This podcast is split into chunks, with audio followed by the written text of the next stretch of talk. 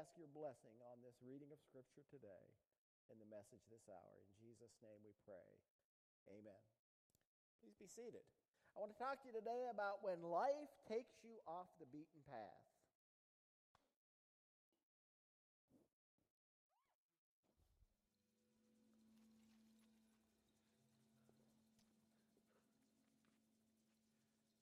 It's a leopard. Stay back. Cover your mouth. Don't breathe his air. Don't come any closer.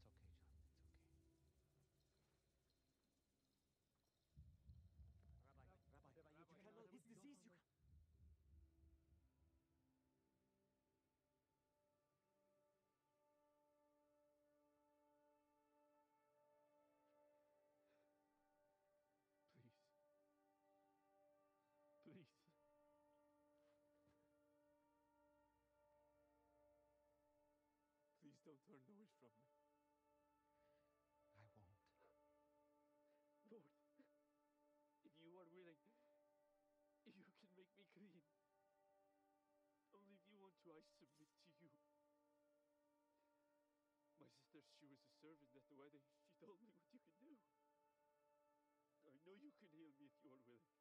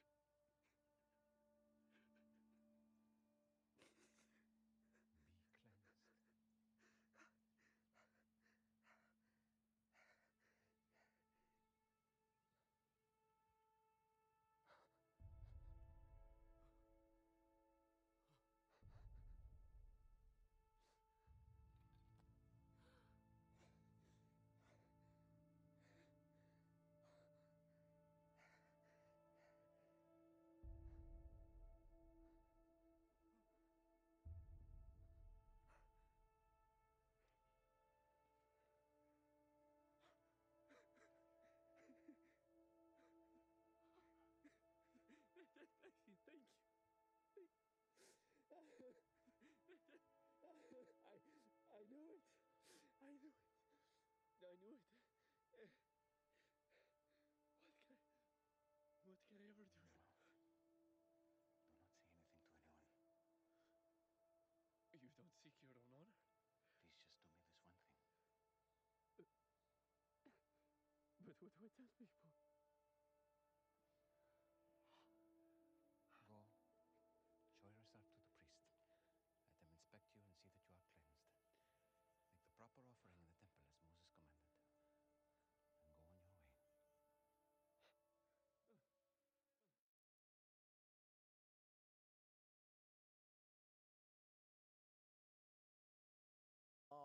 Chosen, and you've told me about it.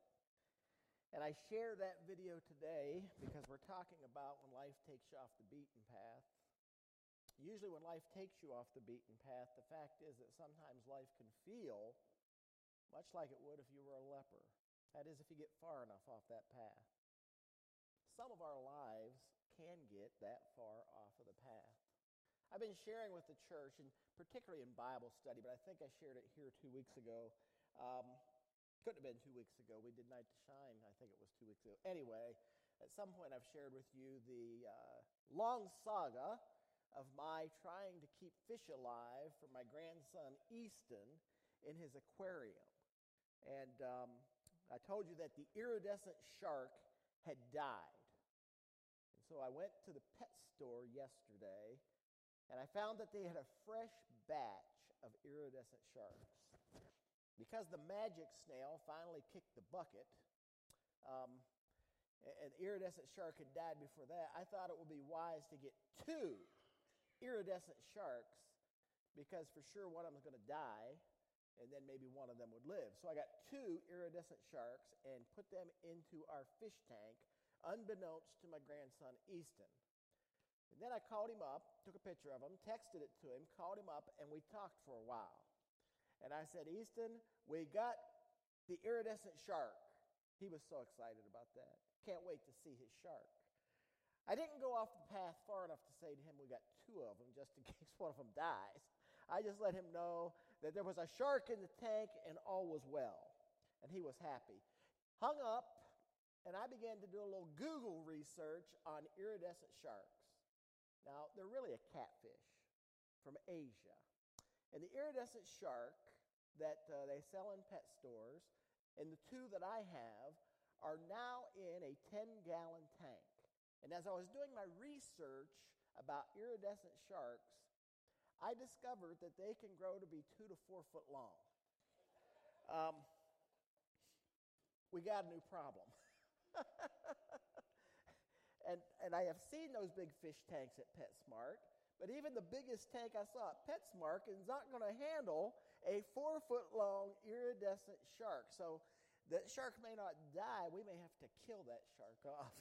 but anyway, um, sometimes you just get yourself into things, don't you? Or at least I do. Maybe it's just me. When life takes you off the beaten path, if it's an iridescent shark, or if it's something as simple as that, you don't get too shook up. But what about when it is your health? What about when it is your relationships? What about when it is perhaps your finances? There's a whole host of things that can take us off the beaten path and call us to depend on something or someone bigger than ourselves, and that is God. Look at this first three verses this morning. I'm going to jump in and talk to you today a little bit about what we do when life takes us off the beaten path.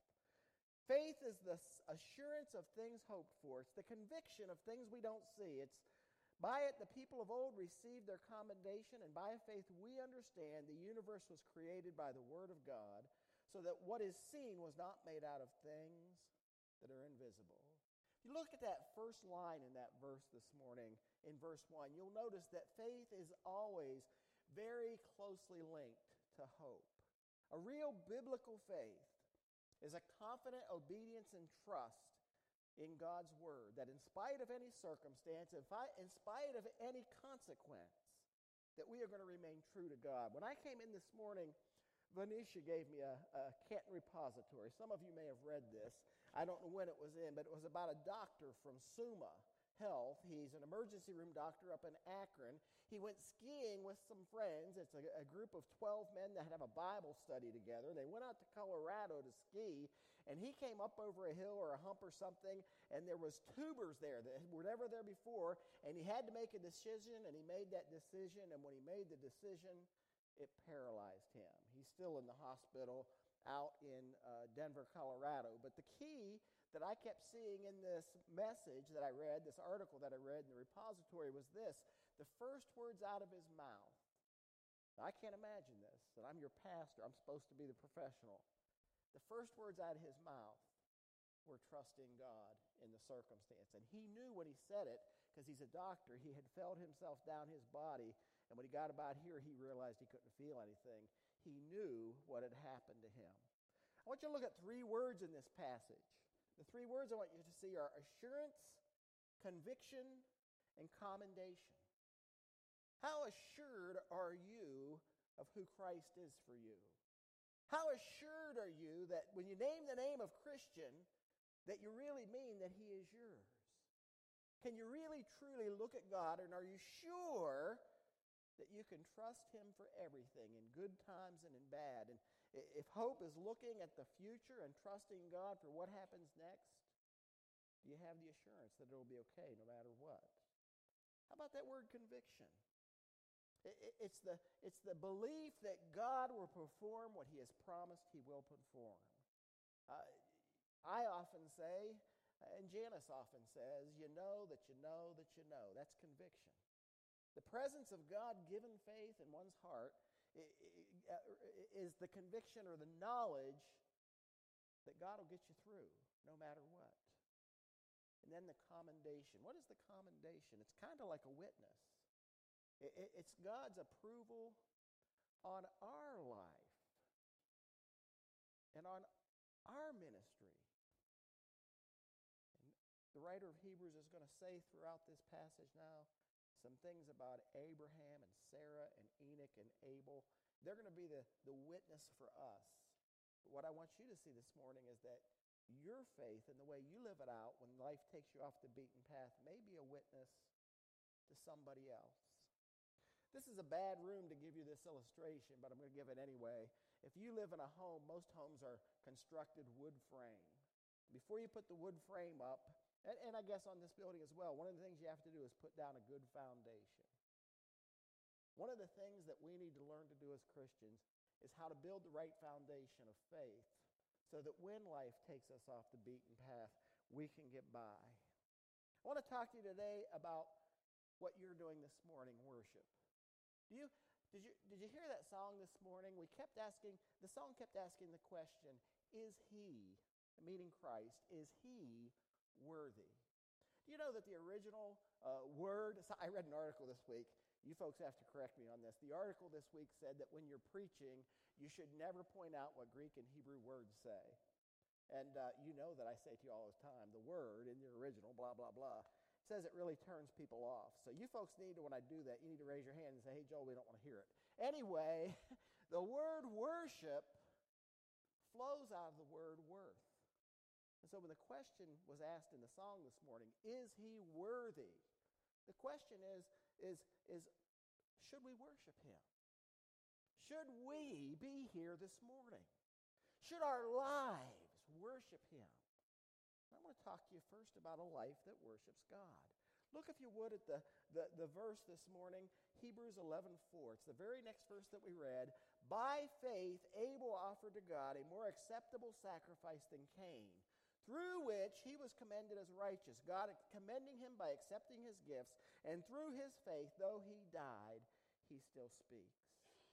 Now, if you don't know the story of Cain and Abel. It's found back in Genesis chapter 4, the first 10 verses. I'm just going to recount it for you a minute here. Adam and Eve had children, and the two children were called Cain and Abel. And Abel uh, was a keeper of sheep and of livestock, and he would raise his sheep and bring his offering to God, his worship. And Cain, similarly, was a, a uh, person of the field, a gardener, if you would. He worked the ground, and he would bring his offering to God. And you'll find in that story that God uh, accepts Abel's offering. He honors Abel's offering. And we get so mixed up in thinking that, well, somehow God likes sheep better than carrots. And no, that's not what it means.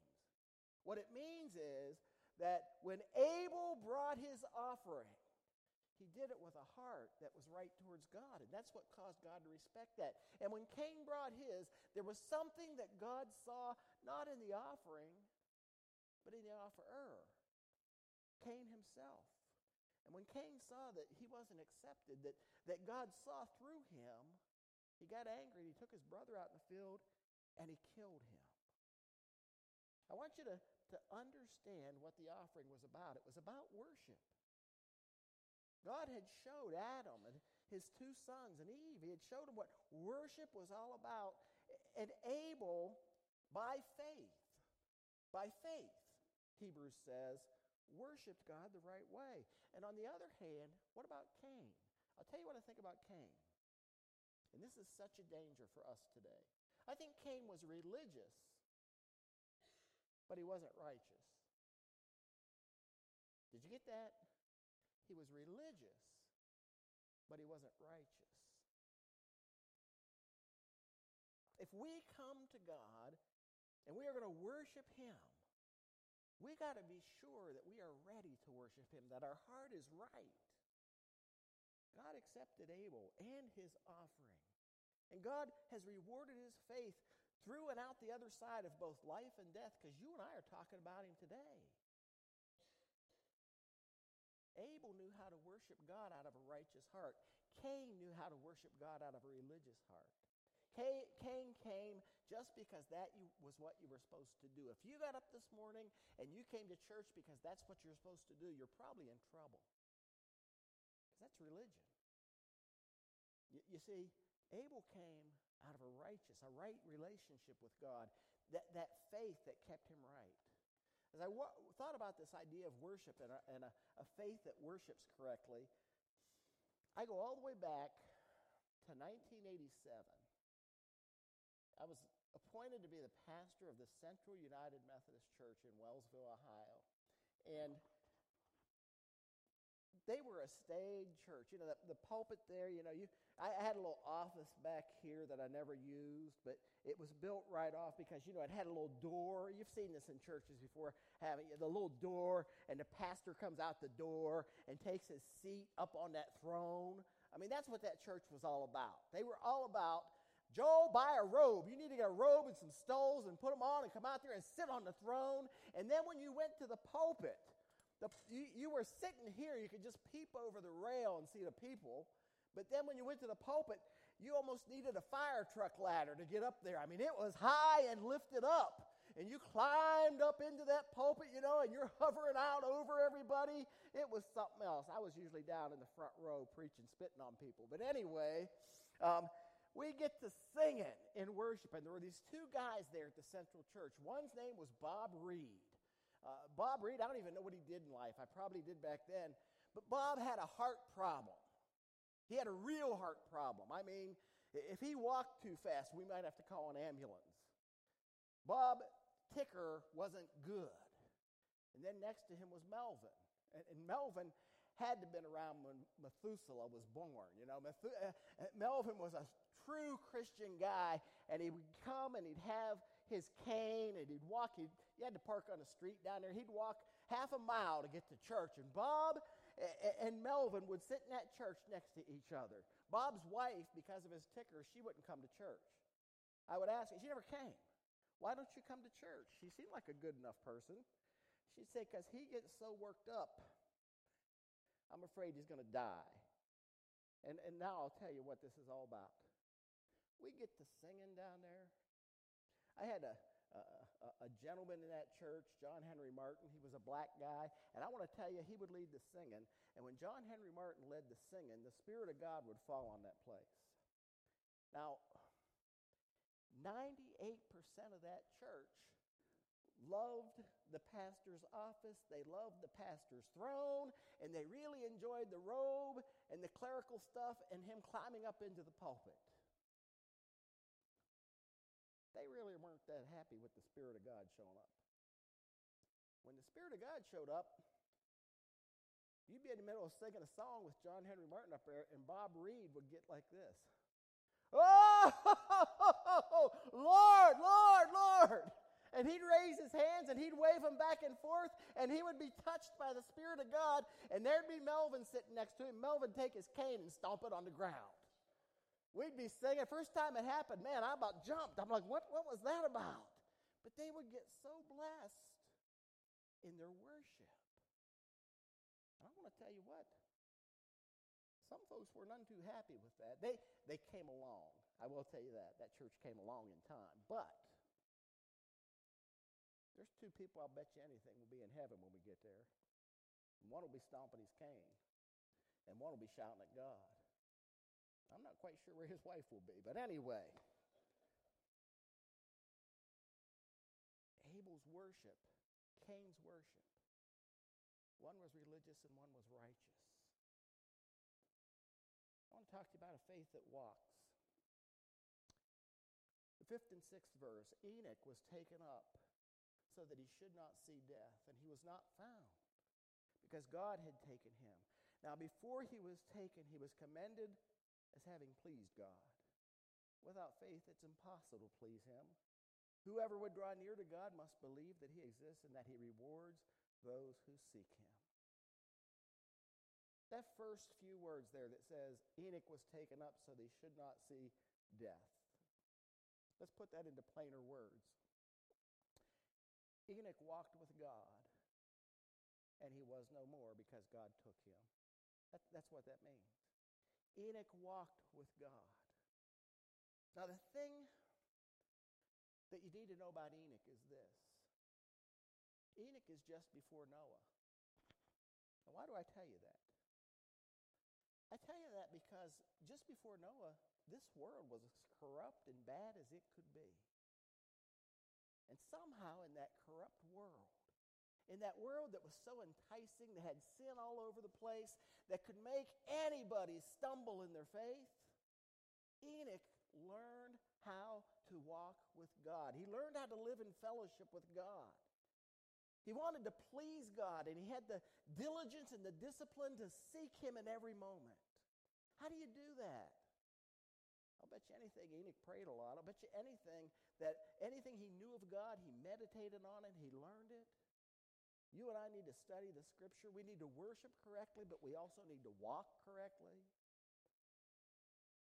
Enoch walked with God in a wicked world before the flood, before Noah. But he somehow was able to walk so closely with God that he didn't die. God just took him. Enoch walked with God. We say he was translated. That, that's what we used to say about Enoch. He was translated. But the scripture says it this way Enoch walked with God, and he was no more. And God just took him right out of here because of the walk that he had with God. So you need a, a faith that worships, and you need a faith that walks, and then you need a faith that works. And I'm going to get to Noah here. In the seventh verse, by faith, Noah, being warned by God concerning events that as yet had been unseen, in reverent fear constructed an ark for the saving of his household.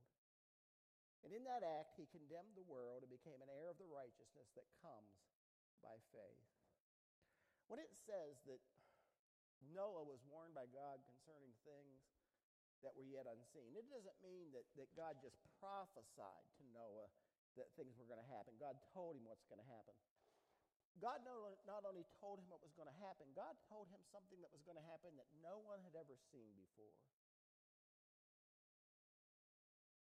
When I was a kid, I grew up down there on the Ohio River, and in 1974, that, that river was always, you might get out of the river, you know, they, they controlled it with the dams, with the locks. You might go down there, and on the, on the edge of the river, it might go down one day that much, and the next day it might come up that much or a little bit more. It would, you know, you would see it rise and fall a little bit depending on the, the flow of water and the people that controlled the locks. But in 1974, that, that, that puppy flooded. When I was a kid, we stood down on the edge of Ohio Avenue looking down at the Ohio River. Usually, the Ohio River was about 300 yards down there. It was right up to the edge of that hill that day. You saw houses from Pennsylvania, the tops of the houses. The house was underwater, and you saw the top of the house floating along in the river.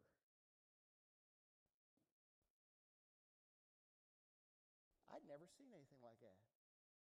Some of the people in my neighborhood had seen it back in 1938. That's the last time it happened. I think it, it, it happened about four inches higher back then. It went about four inches higher.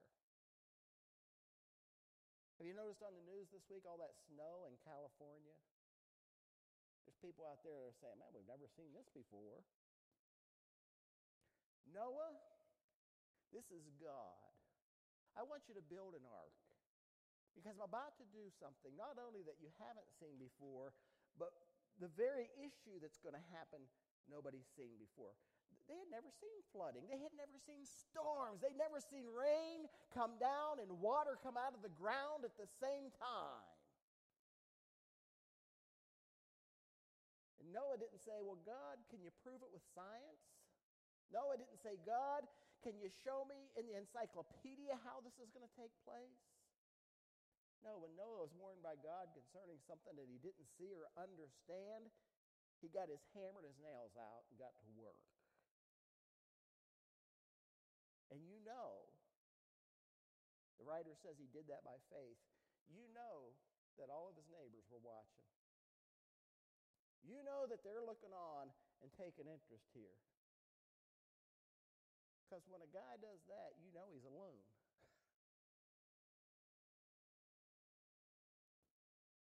What happened? Noah's faith saved his family.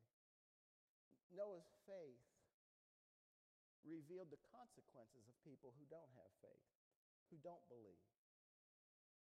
Noah's faith got to work. We were talking this week, some of us here were talking in a meeting um, with another couple of churches. And eventually somebody got around, I can't remember who it was in the room, but they got around to talking about the night to shine. And I will honest to goodness tell you that and I know we've talked about this already, but I will honest to goodness tell you, oh, I got to share something with you. I forgot about that. I will honestly tell you that, um, give me a second. Here it is. I will honestly tell you that I didn't know how that was going to happen. I, I, for a while there, I thought, man, you really hung Diana out to dry. Because it was work. It was, it was a lot of work. I, I've been having trouble with my left arm. It wasn't hard work for me, it was hard work for a lot of people besides me.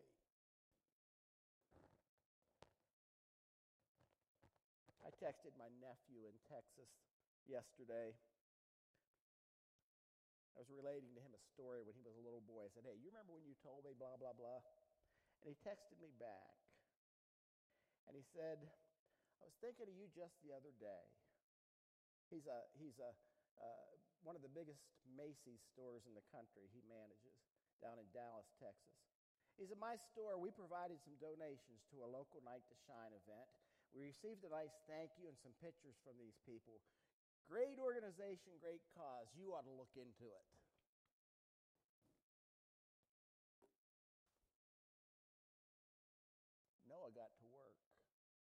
Few weeks ago, some of you for over nine months, you got to work. Your faith was lived out.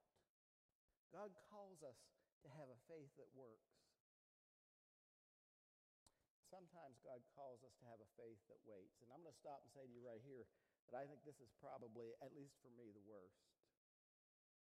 Listen to these four or five verses that, that I'm going to finish with. By faith, so, so we got a faith that worships, a faith that walks, and a faith that works. Now I'm talking about a faith that will wait.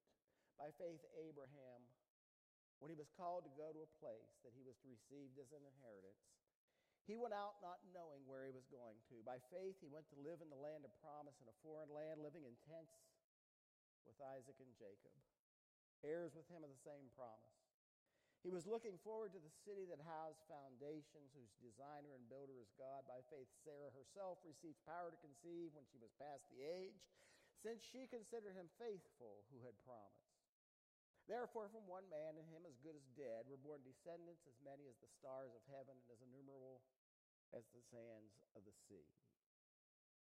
When God called Abraham all the way back in the book of Genesis, he said to him, I'm going to give you a plan and I'm going to give you offspring. And Abraham then had to wait 25 years for that to happen.